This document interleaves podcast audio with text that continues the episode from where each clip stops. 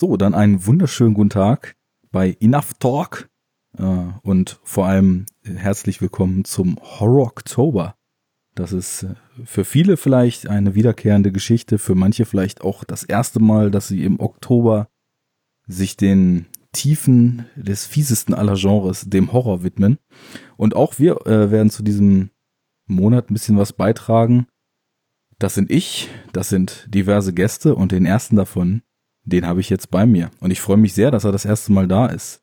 Wer ist da in digitaler Form in der Sendung zu Gast? Muss ich mich selber anmoderieren? Ja, so ein Laden ist das hier. Meine Güte. Ja, mein Name ist Patrick und äh, ich moderiere den Podcast Bahnhofskino und ich freue mich hier zu sein. Und Horror Oktober ist ein ist ein schlimmes Wort. Ja. Äh, ja.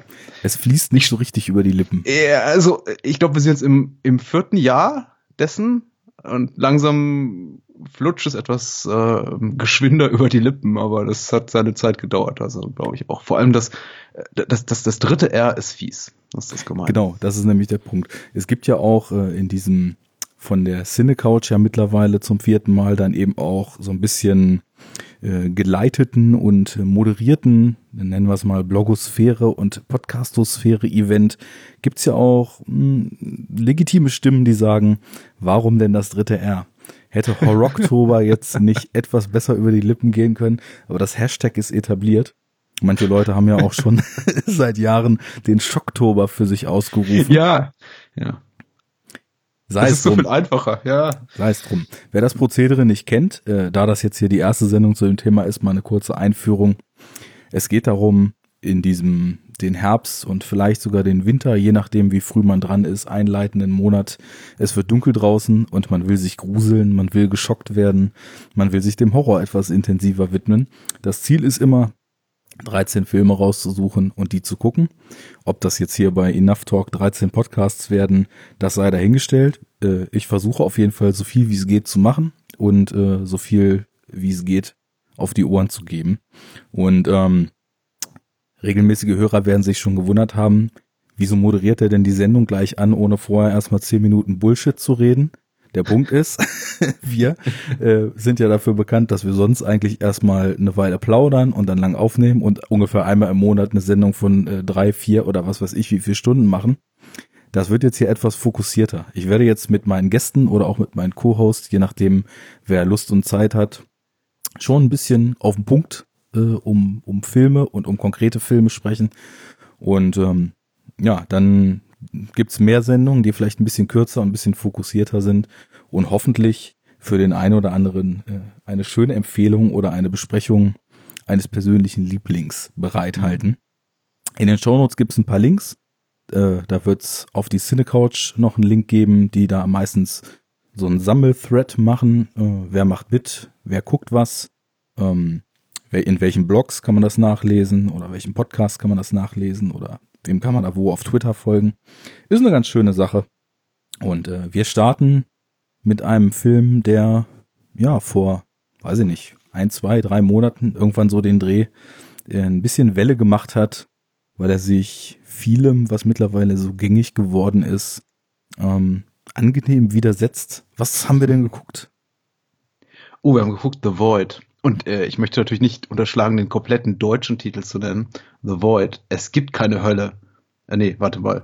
Es gibt keine Hölle? Dies hier ist schlimmer? Sowas? Ja, das ja. war der Zusatz, über den ich mich auch freuen durfte, als ich das Teil bei Amazon äh, geliehen habe. Ich dachte auch tatsächlich, es ist so eine, so eine Amazon-Sache, weil die machen ja manchmal wirklich Käse und schreiben dann der weiße Hai 1 oder Robocop 1 oder sowas in der Art. Äh, und das ist ja irgendwie schon schlimm, schrecklich lustig genug, aber tatsächlich, ich habe dann auch bei Moviepilot, Filmstarts und überall geguckt und ja, der Film heißt zu Deutsch wohl offiziell verleihseitig, ähm, es gibt keine Hölle, hier ist schlimmer. ja. ja. Es scheint so eine Faustregel zu sein dass man kurze, prägnante Titel nicht so stehen lassen kann, sondern grundsätzlich irgendwas dämliches. Also wenn es nicht den Raum bietet, es vollkommen dämlich und sinnentleert zu übersetzen, dann muss man eben sowas dranhängen. Ja, deswegen sind wir, wir, wir zwei abgewichste Profis ja auch hier, um das jetzt hier zu, zu rezensieren. Das war ein kleiner Insider. Die schlauen Hörer haben es erkannt. Genau. Also wer die zwei abgewichsten Profis nicht kennt, der hat Nachholbedarf. Nehmt euch das mal zu Herzen, Freunde. Ähm, ja, also solange aus äh, The Void nicht die irre Heldentour des Billy Void wird, ist alles in Ordnung. ähm, ja, The Void. Ähm, ich bekam da vor kurzem so ein bisschen Wind von, weil dieser Film ähm, in, in, ich glaube, weltweit 2017 äh, Release, wenn ich mich nicht irre. Produziert so 2016 irgendwas um den Dreh. Äh, ein bisschen, ein bisschen, ein bisschen für Furore sorgte, weil er ja effekttechnisch wohl äh, deutlich andere Pfade bewanderte als viele der heutzutage doch recht günstig runtergekurbelten von manchen Leuten als Trash verschrienen äh, CGI-Gewitter unterwegs war. Ähm, wie hast du denn von dem Film erstmalig gehört? Wie kamst du da drauf? Weil sagtest ja im Vorgespräch, so richtig was über die Hintergründe wüsstest du nicht. Nein, wusste ich auch nicht. Ich bin der, der, der ganzen äh, Marketing-Schreierei um den Film rum voll auf den Leim gegangen. Hatte äh, vor noch nicht allzu langer Zeit The Witch gesehen und mich lachte einfach dann, als ich wieder mal bei äh, einem großen Online-Händler am Stöbern war dieses Cover an mit irgendwie From the Producers of the Witch und das irgendwie zumindest in den UK ähm, äh, mit 18 zertifizierte äh, kleine Blob da unten irgendwie rechts auf dem auf dem Cover und ich dachte, uh, das ist irgendwie bestimmt schöne schöne tentakelige Schleimscheiße, das konnte mir gefallen.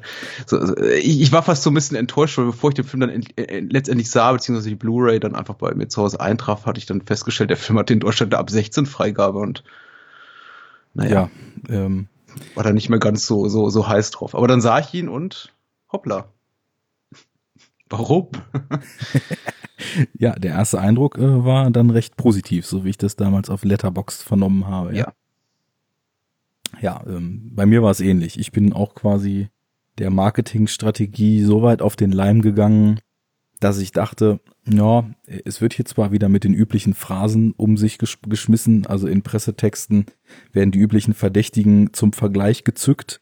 Und mhm. äh, wenn wir dann so ein bisschen in die Besprechung gleich einsteigen, nicht ohne Grund, würde ich mal sagen. Denn also äh, du bist, äh, denke ich mal, was so den Hintergrund, das Wissen und die Kenntnis gefühlt jedes Genrevertreters, der je gedreht wurde, äh, definitiv hier mir um einiges voraus. Aber die großen Meisterwerke sind mir natürlich auch geläufig und ähm, man, man merkt dann doch recht stark, wo Jeremy Gillis, Gillespie und Steven Konstanski, die Autoren, äh, Director und auch ähm, unter anderem an den Special beteiligt, äh, Special Effects beteiligten Macher des Films, so ihre Inspiration hergezogen haben. Ja. Ähm, das, ja ich, ich man kann gar nicht so viel dazu sagen. Ich finde, es ist fast die langweiligste Art der Filmrezension, irgendeinen Film zusammenzufassen mit, es ist Film X trifft auf Film Y, trifft auf Film Z und damit meint man dann irgendwie alles umrissen zu haben. Äh, natürlich handelt es sich bei äh, The Void um äh, absolut um einen Formelfilm, sowohl eben inhaltlich auch was seine Inspiration betrifft, aber das macht ihn ja jetzt nicht wirklich schlechter. Das kann man eben auch gut oder schlecht machen. Das ist tatsächlich auch so ein Dauerthema, was uns jetzt in unserem Podcast Bados Kino auch seit den fünf plus Jahren, die wir das Ganze moderieren, auch so verfolgt. Das ist eben klar, wenn man es ein bisschen kritisch sieht, eine Pastiche aus, aus bekannten Elementen, die irgendwie einfach nochmal neu zusammengewürfelt wurden.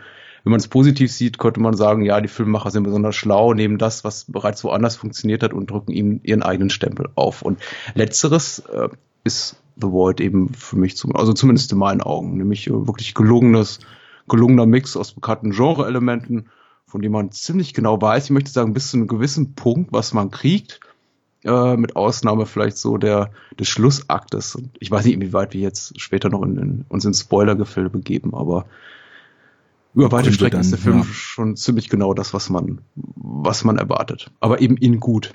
Ganz genau.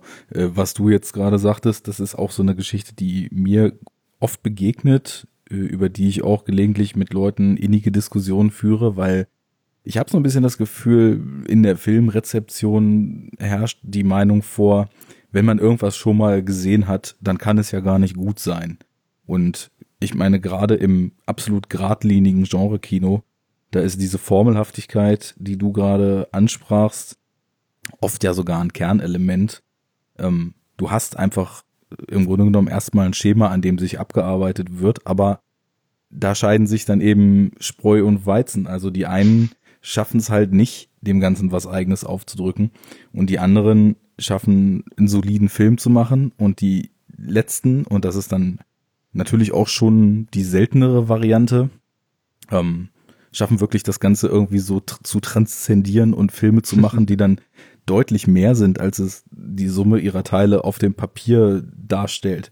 Weil wenn ich mir jetzt den Plot des Films durchlese und dann mit äh, großen Aussagen um sich geworfen wird, wie Thing trifft Hellraiser und ein bisschen Silent Hill ist auch noch drin, äh, dann sagt mir das ja erstmal gar nichts und dann erwarte ich eigentlich erstmal, oder beziehungsweise dann, dann muss ich mir erstmal bewusst angewöhnen, da neutral ranzugehen und zu sagen, na, ich muss jetzt gucken, was wird hier draus gemacht und nicht mit welchen Phrasen werde ich zugedroschen und wie oft habe ich Handlungsverlauf XY von äh, Personengruppchen ist in einem abgeschlossenen Raum und wird von außen bedroht und hat, ja, da sind wir dann bei The Thing, äh, den, die, die, die äh, unbekannte, fiese, zu schleimigen Mutationen neigende äh, Kraft bei sich mit drin und äh, weiß nicht, wie sie damit umgehen soll.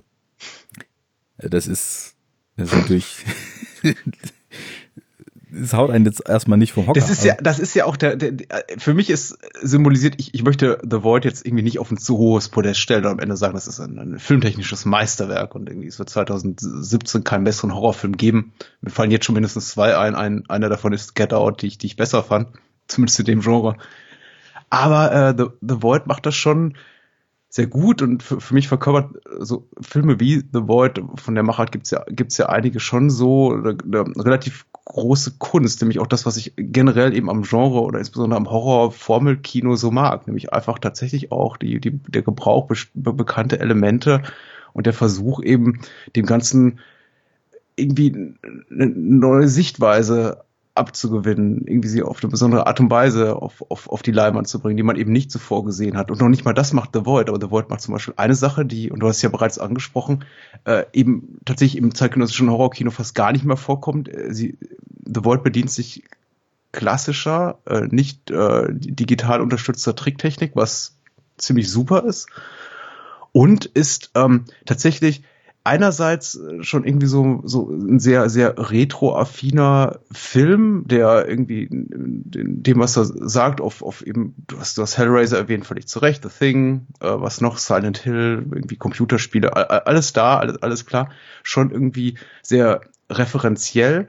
Andererseits eben, äh, aber ohne jegliches Augenzwinkern. Und das fand ich auch sehr, sehr cool. Also es ist tatsächlich einer der bierernstesten Filme, die ja. ich seit, äh, seit langer Zeit gesehen habe. Aber gerade das hat mir extrem gut daran gefallen, muss ich sagen, weil mhm. von diesem Augenzwinkern, auch wenn das oft gelingt und ich da generell überhaupt kein Problem mit habe, äh, aber dieses, das Zitat zu bringen und es immer sowohl zu bringen als auch gleichzeitig zu kommentieren, haben wir halt momentan relativ viel in dieser Retro-Welle, die es so gibt.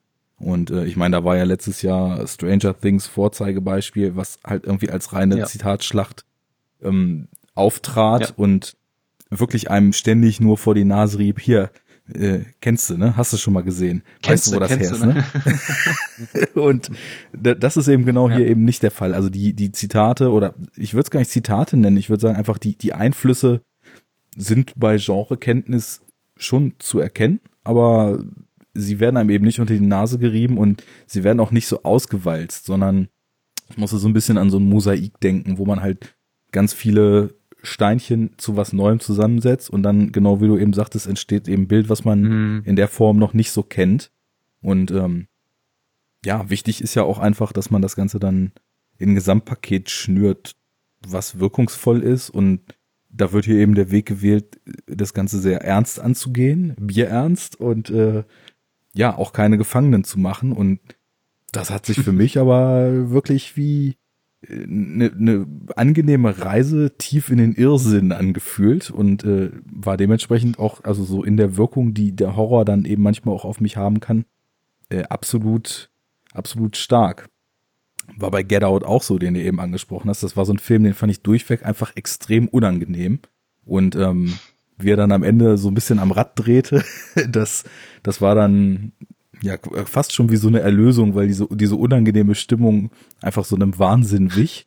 Und äh, hier haben wir das auch gehabt. Also ich habe den äh, standesgemäß nachts allein auf der Couch und ähm, habe mich mal wieder so richtig wie früher beim Horror gucken gefühlt, weil ja atmosphärisch der unheimlich unheimlich intensiv und packend so daherkam und auch total schnell in Fahrt ist. Ne? Also ich weiß nicht, wie lange das dauert, bis quasi der erste What the fuck Moment in dem Film mhm. kam. Lang ist es nicht, oder? Du hast ihn jetzt noch mal aufgefrischt, ne?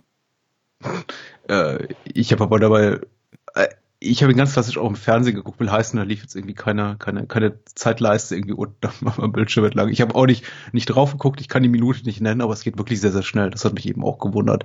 Tatsächlich, wenn ich den Film zum ersten Mal gucke, versuche ich mich auf sowas nicht zu konzentrieren, aber tatsächlich jetzt beim zweiten Mal habe ich auch schon festgestellt, jetzt mit ein bisschen analytischerem Blick, oh, das geht jetzt, das geht wirklich schnell. Ähm, was ja auch ein sehr, sehr geschickter Kunstgriff möchte ich noch nicht mal sagen, ein guter Handgriff ist, wenn man dann eben auch weiß, dass was man so als Filmprämisse da auf die Leinwand oder auf dem Bildschirm zaubert, ist nicht besonders originell. Denn ja. man setzt sich ja sehr, sehr schnell dem Vorwurf aus, ähm, ja, irgendwie langweilt uns nicht mit, mit bekannten Dingen. Wir, wir, wissen doch genau, was du willst. Du willst eben, keine Ahnung, Hellraiser, das Ding, irgendwas äh, Klon machen. Was ist der Film ja auch ja, ist kein Klon, aber natürlich eben genau davon eindeutig inspiriert, in einer gewissen Weise ist. Ein, ein, ein Thriller in einer klaustrophobischen Umgebung mit übernatürlichen Elementen, von denen einem nicht ganz klar ist, wo, woher da was kommt. Äh, ich möchte behaupten, der Film führt einen schon erstmal sehr, sehr bewusst auf eine falsche Fährte. Mich würde wundern, wenn es irgendwie ein, ein Erstseher sagt, ich habe sofort erkannt, worauf das Ganze irgendwie hinausläuft. Ich jedenfalls nicht. Ich auch nicht. Aber äh, ja, das ist, das ist überraschend, aber vieles ist eben auch sehr bekannt. Und wenn der, dadurch, dass der Film eben sehr, sehr schnell Tempo aufnimmt und im Grunde, glaube ich, dem ersten, äh, die, die, der erste Körper brennt in Minute zwei und der erste, äh, die, das erste Opfer und das Skalpell im, im Kopf hat in Minute sieben, dann äh, hält das einen schon bei Laune. Ja, ja ich mit der falschen Fährte, das ist auch was jetzt, wo du es so aussprichst, was ich eigentlich ganz, ganz schick fand. Also der Film beginnt ja eher so, dass man nach der Eröffnungsszene oder dem Prolog oder wie man es auch immer nennen will, mehr oder weniger so ein, wenn man jetzt in, in Stereotypen und Tropes denkt, so einen degenerierten Backwoods-Slasher erwarten würde. Also, ich meine, der Film eröffnet ja mit dem, mit dem Vater und dem Sohn, die äh, aus einem Haus flüchtende Menschen äh, ja kaltblütig abschießen, äh, mit Benzin übergießen und anzünden. Und ohne dass man jetzt wüsste, wo das Ganze drauf hinausläuft, denkt man dann eher, okay, das könnte jetzt in Richtung Gefangenschaft, Torture gehen, das könnte jetzt irgendwie, weil das dieses Haus eben auch mitten im Wald steht, in diese Backwood-Richtung gehen. Aber äh, die eine fliehende Person wird ja dann von einem Kopf aufgelesen, in ein Krankenhaus gebracht und äh, dieses Krankenhaus dann plötzlich von so einem quasi Ku Klux Klan Kult be äh, belagert und äh, auch das geht ja dann auch in eine ganz andere Richtung als äh, die die in das es sich dann halt eben später entwickelt, wobei heutzutage bist du ja meistens schon äh, durch Trailer verdorben. Also wenn du da was gesehen hast, dann weißt du ja, dass hier auf jeden Fall auch ja. Glibber und Schleim auf dich zukommt und das nicht zu so oh, knapp. Ja. Aber mhm. Ja, es, äh, man, man denkt zumindest, oder ist es zumindest offen, so welche Richtung er einschlagen will. Äh, ja, ja, ja. Hm. Also er, er, ich, ich überlege gerade und komme nicht so, sofort drauf, wann er eigentlich einsetzt mit diesen übernatürlichen Elementen. Ich glaube auch sehr früh. Ne? Eigentlich in dem Moment, das erste Monster sehen wir ja schon da auch nach relativ, relativ kurzer Zeit. Das, das war das, was ich eben meinte um, ähm. und äh, wo ich jetzt auch nicht äh, auf eingeblendete Timecodes verweisen möchte, aber ich habe so das Gefühl, die sind eben gerade mal in diesem Krankenhaus angekommen, beginnt diese Belagerungssituation und äh, hm? plötzlich ist, äh, schiebt unser Hauptdarsteller, dessen Rollennamen ich da jetzt vergessen habe, weil ich mir sowas grundsätzlich nicht merken kann, egal wie gut der ja, Film oder Danny, so. Danny der Kopf, ja. Ah, Danny der Kopf, ja. Okay. Daniel heißt er. Hm. Ja, der natürlich auch so dem Bild, was man von einem Provinzkopf entspricht, hm, ja, oder bis zum gewissen Punkt äh, hat, entspricht. Naja, und äh, irgendwann kommt er dann, nachdem er äh, aus dem Nichts, oder ich weiß nicht, wurde er geschlagen und hat dann diese Visionen und geht dann in das eine Zimmer rein und die Krankenschwester ist gerade ja. dabei, mit einem Messer dem einen Patienten im Auge rumzuprokeln. Und äh, dann mhm. dreht sie sich um und man sieht, oh, ihr eigenes Gesicht hat auch etwas unter dem Messer gelitten. Äh, das ist schon mal ziemlich weird. Dann erschießen sie die ja und fünf Minuten später ist sie halt irgendeine Glibberschleim-Monster-Mutation und keine Ahnung, lass das 25 oder 30 Minuten im Film sein und es kommt halt völlig aus dem Nichts, ne? Also hm. schöner, schöne, schöne Kampfansage so mittendrin, würde ich, würde ich mal behaupten. Ja, ja, ja. Dabei versucht sich der Film auch so ein bisschen an, an Suspense am Anfang. Also das finde ich tatsächlich ist ein nicht hundertprozentig gelungener Aspekt des Films, nämlich insofern falsche Fährten schön und gut, aber ich habe das Gefühl, er versucht sich tatsächlich in diesen 10, 15 vorhergehenden Minuten so ein bisschen daran auch sowas wie eben Figur noch aufzubauen, so eine äh, suspense-lastige Atmosphäre zu schaffen. Dann läuft am Hintergrund Night of the Living Dead im Fernsehen und äh, der Daniel, der, der Cop hat eben diesen kleinen Blutfleck auf dem Hemd, das wird ihm auch nochmal so explizit dargestellt in einer Szene, so von wegen hier, du, du hast Blut da und dann fasst es sich so dahin und es ist irgendwie im, äh, äh, sinistre Musik schwellt auf, der Tonspur auf und äh, das ist, äh, ich denke so, hu, hu, gruselig, jetzt wird's ja, hm, wo, wo, wo liegt das, das große Mysterium hinter dem Ganzen? Und im Grunde äh, wird das alles so weggeblasen, dann ab Minute 20 oder 25 in dieses, in dem dieses, in der dieses, dieses äh, offensichtlich Lovecraft inspirierte Monster uns dann da irgendwie entgegentritt und eigentlich alles irgendwie davon fegt. Ähm, was cool ist, ja, wie gesagt, hält, hält bei Laune, aber ich dachte, okay, vielleicht ist da doch noch, noch so ein bisschen mehr steckt dahinter und äh, ich würde, äh, der Film würde sowas wie irgendwie authentische Spannung erzeugen, aber nee, er ist eigentlich eher einfach laut. Also eher Terror als äh, Suspense. Eher Terror das auf jeden Horror Fall. als Suspense, ja. Wobei ich ihn, also von der Gesamtstimmung halt zwischenzeitlich auch angenehm fiebrig finde. Also mhm. gerade speziell, als sie sich dann wirklich anfangen in die Tiefe zu bewegen oh und oh ja. dann äh, in Bereiche vorstoßen, in denen dann doch, wie ich finde, äh, also höchste Effektkunst und äh, ja, höchstes Creature Design, was auf, auf dem Level so möglich ist, aufgefahren wird. Ähm, das hat sowas sehr paranoides, fiebriges, ja, und dementsprechend, weil er relativ früh schon dieses Unberechenbarkeitsfass aufmacht. Also plötzlich nach 20 Minuten aus dem Nichts entsteht da irgendein so mutiertes Glibber-Tentakel-Monster und äh, sie kommen dann im Keller an und plötzlich sind da irgendwelche mutierten Versionen, die vage so aussehen, als ob sie mal ein Mensch waren und rammen ihre schon in der Hälfte durchgehöhlten Köpfe in irgendwelche Rohre rein und ah, be beginnen ja. auf die Mannschaft dazu zu krabbeln. Also dieses Unberechenbarkeitselement, das hat mich dann eben doch auch, was so eine Suspense-Spannung betrifft, relativ stark gepackt. Ich weiß aber, was du meinst. Also gerade diese, sagen wir mal so, ähm, aus dem Kontext gerissen, doch recht ausgelutschten Sachen wie das Auto steht draußen und die Knarre ist drin. Wir gehen jetzt raus, aber hier, mach keinen Scheiß, ne? Einfach äh, raus und wieder rein. Und oh, das Auto ist weiter weg. Und dann mhm. spitzt sich die Lage zu. Auch wenn natürlich die beiden, ähm, ich glaube, sehr visuell denkenden Filmemacher, die diesen Film gemacht haben, da definitiv schöne Bilder rausholen aus dem Szenario ist das dramaturgisch natürlich doch recht ausgelutscht. Äh, da, da würde ich gar nichts gegen argumentieren wollen. Und ähm, wenn man das jetzt so als den Suspense-Horror so oder die Suspense an sich klassifiziert, dann geht das natürlich nicht richtig auf. Schaffen Sie es jetzt zum Auto und äh, ja. äh, schaffen Sie es wieder rein und wird dieser Mob an äh, Dreiecks-Kuckucksklanern sie, sie, sie, sie greifen und äh, ja, ist schwierig. Also. Haben die eigentlich einen Ausschnitt äh, für, für, ihr Gesicht in den Kapuzen, also für die Augen, oder ist es einfach nur ein schwarzes Dreieck, was so aufgeklebt ist auf den Kapuzen? Ich habe mich tatsächlich teilweise über, über, über das Sichtfeld der, der, der, äh, der Gegenspieler in diesem Film teilweise ein bisschen, bisschen gewundert, weil die, die, die Monstrositäten haben tatsächlich alle Augen. Ja. Aber äh, mich hat es schon ein bisschen irritiert, dass zum Beispiel die Kapuzenmänner offensichtlich eigentlich doch nicht durch ihre Kapuzen gucken können sollten.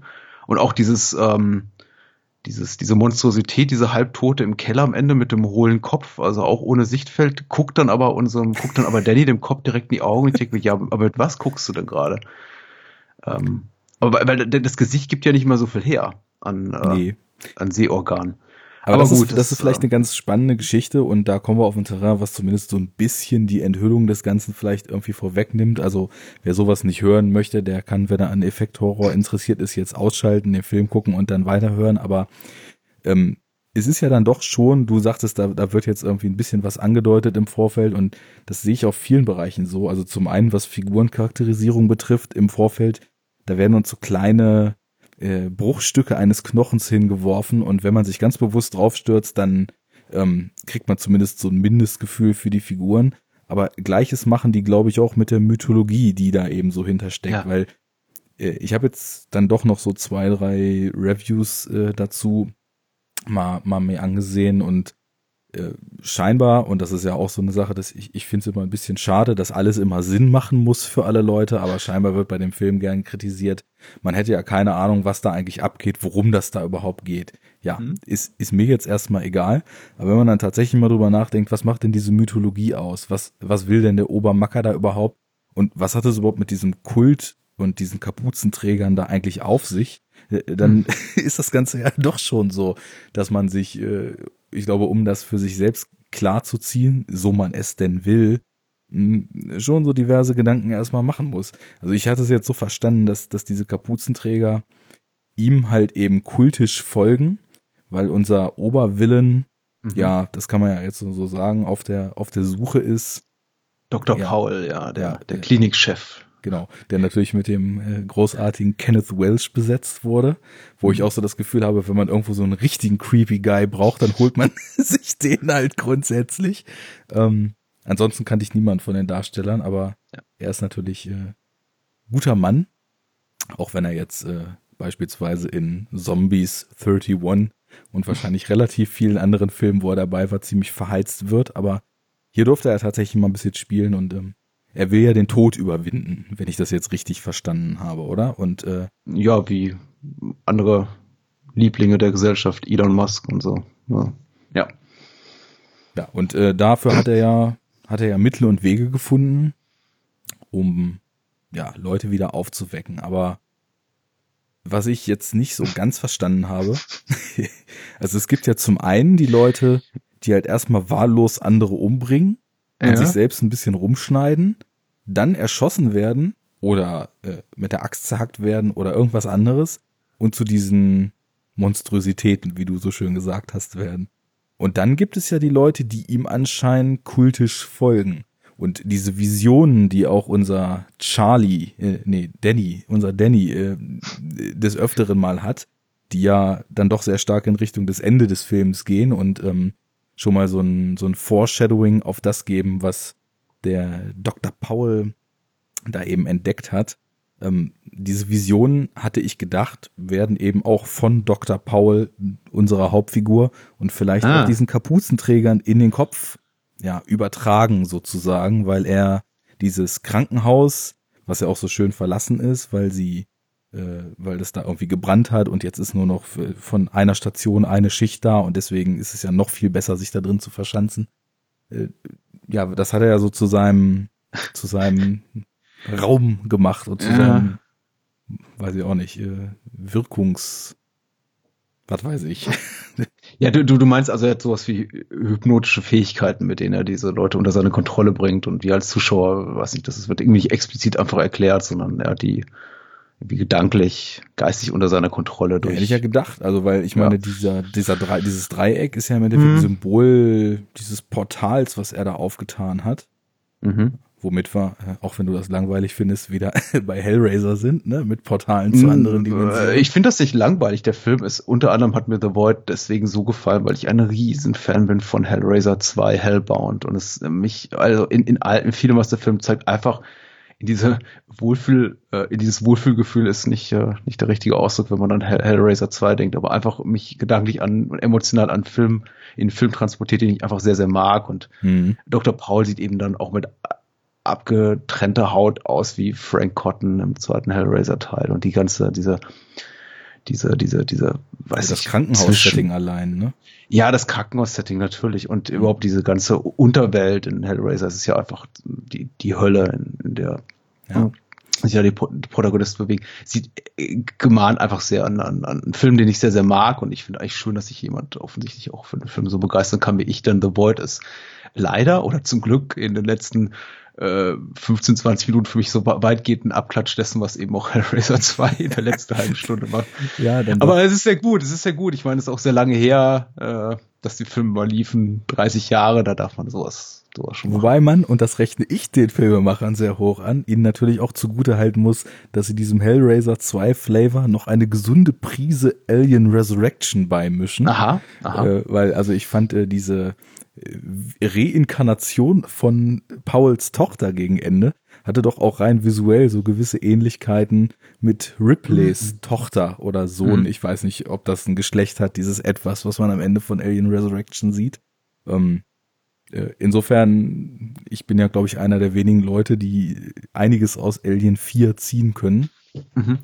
Ich kann mich nicht mehr erinnern, wie eure Alien-Diskussion zu dem, naja. zu dem Thema ausgegangen ist seitens Daniel natürlich deutlich wohlwollender als meinerseits. Aber äh, ich, ich, ich erinnere mich sehr gut an das, was du meinst. Und ich mag, möchte behaupten, hier ist das äh, Kreaturendesign sogar noch ein bisschen besser als in diesem hochbudgetierten Hollywood-Film. Das auf jeden Fall. Eben, aber auch an der nicht so äh, grellen Ausleuchtung, muss ja grundsätzlich sagen, auch so ein schöner Handgriff der, der, der Macher hier ist, dass eben sehr viele Szenen einfach sehr, sehr düster sind, einfach auch ein bisschen zu kaschieren, offensichtlich, dass man nicht äh, Millionen hatte für Effektspielereien hm. Äh, dieses, dieses stroboskopartige Licht, was da auch irgendwie flimmert immer an den Gängen, ist schon ganz gut gelöst. Ja, zum einen das, äh, zum anderen habe ich aber auch teilweise das Gefühl, dass eben auch nicht so on the nose, aber in so gewissen Anleihen auch mit Farbgebung gearbeitet wurde, die mhm. man dann eben auch so im, im äh, damaligen Italien oder so zu Hause äh, mhm.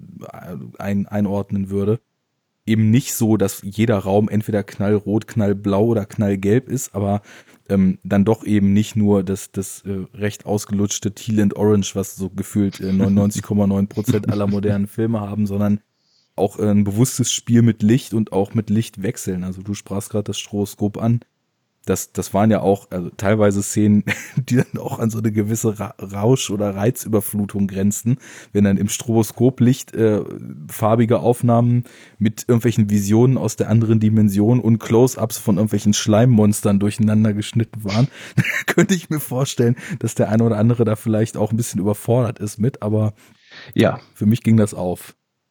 Äh, ich denke schon, wäre meine Vermutung, ich habe jetzt auch, außer mit dir noch mit niemand über den Film gesprochen, äh, schon, dass es ein Film ist, der sich ganz, ganz eindeutig an ein, an ein Genre äh, kinoaffines Publikum richtet. Ich, ich möchte, ich mutmaße mal, dass er neun von zehn Menschen, die jetzt generell keine Horrorfans sind und die jetzt tatsächlich auf sowas Wert legen, wie irgendwie nachvollziehbare Logik innerhalb einer, einer, einer Filmnarrative, dass sie sich, dass sie von dem Film enttäuscht sein werden oder ihn als Abklatsch abtun werden.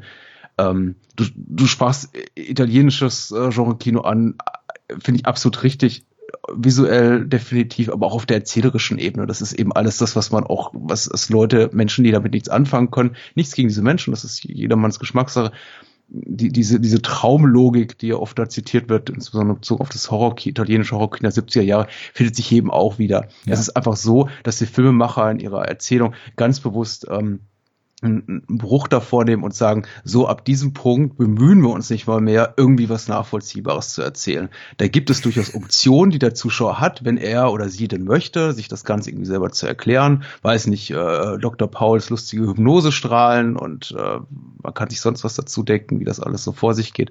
Äh, auch wie, wie er dieses äh, die Dimensionsportal da öffnet, aber letztendlich ähm, drauf geschissen.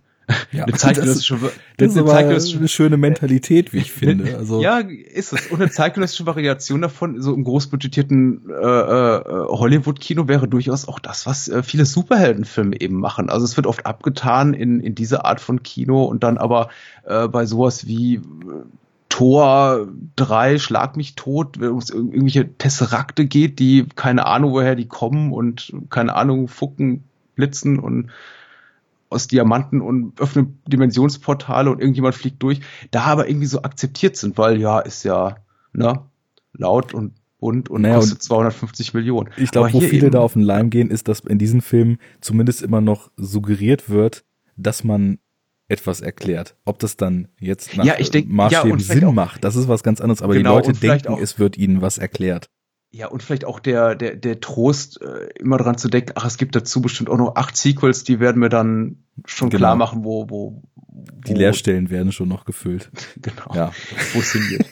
Wohingegen, also ich, ich finde das schön, wie du die auch so die die Horror und äh, Jallo Funktionsweisen äh, gerade noch mal so als Traumlogik, wo dann irgendwann gar nicht mehr versucht wird, überhaupt irgendwelche Gründe zu liefern und das, das finde ich eigentlich immer sehr weniger, charmant. Weniger, weniger Jallo, es ist, muss man schon sagen, also es geht schon definitiv in die Horrorrichtung. Also ich würde das eher jetzt bei, sagen wir mal, bei, bei Fulci sehen als bei Argento, was der, was der Film zum Beispiel ja, okay, macht. Okay, dann in dem Fall hier jetzt auf jeden Fall. Also mir fällt aber auch bei vielen Jolly immer wieder auf, dass äh, neben so einer audiovisuellen Erhabenheit, die die ohne Frage immer wieder haben, mhm. dass dann inhaltlich also äh, das Wohlwoll Wohlwollendste, was man sagen könnte, ist, dass da äh, krudes, abstruses Zeug irgendwie zusammengeschustert wurde, aber es macht halt nichts, weil es, es fühlt sich trotzdem aus einem Guss an, obwohl ja. insgesamt, ähm, ja, sagen wir mal, nach diesen rational denkenden Maßstäben das Ganze dann doch äh, sehr, sehr krude ist.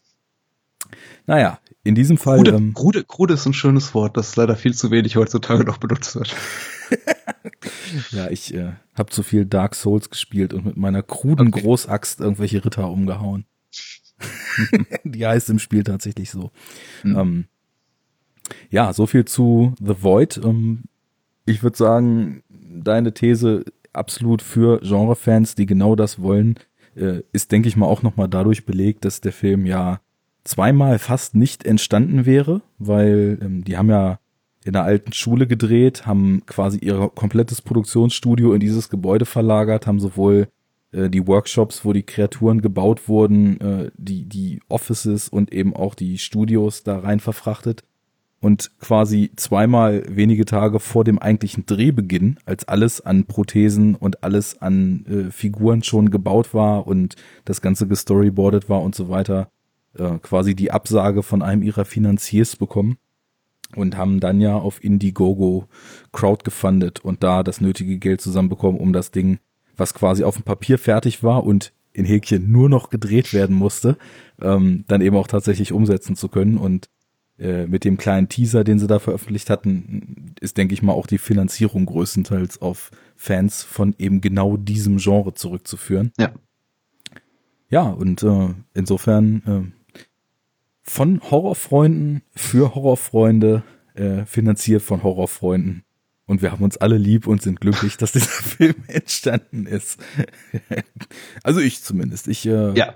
habe auf jeden Fall, ähm, was genau diese Art und Weise von Horror betrifft, ähm, wirklich großen Spaß damit gehabt und werde mir den, denke ich mal, auch, ich hatte ihn jetzt geliehen, dann nochmal zulegen und äh, bei Gelegenheit nochmal reinschieben und mich darüber freuen, dass es Leute gibt, die auch an dieser Art von Inszenierung nach wie vor ihren Spaß haben.